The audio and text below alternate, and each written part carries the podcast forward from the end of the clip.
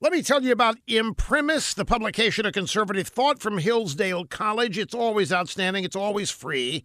This month's edition features Vice President Mike Pence's commencement speech to the Hillsdale graduating class. It's a message that'll teach you, it'll challenge you, it'll inspire you. You have to read it. 3.8 million Americans get Imprimis free every month. They read it, they pass it along to family and friends.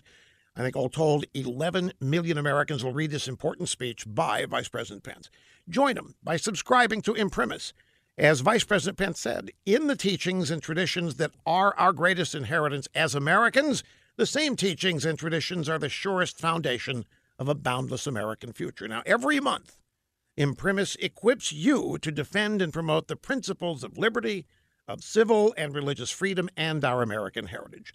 All you have to do is go to rushforhillsdale.com to get your free subscription, starting with this inspiring speech by Vice President Pence. Over the weekend, California Democrat Senator Dianne Feinstein spoke at a Planned Parenthood event in Oakland.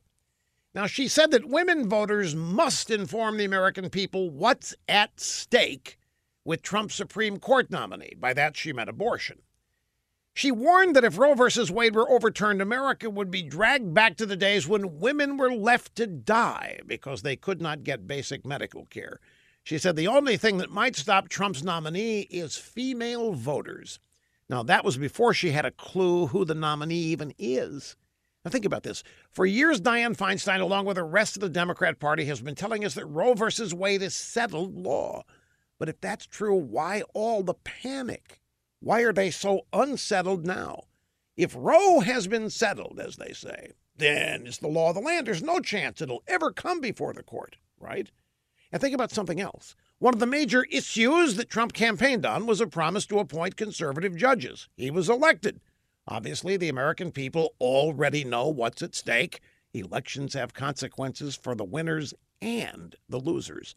And you guys lost, DiFi, so eat it.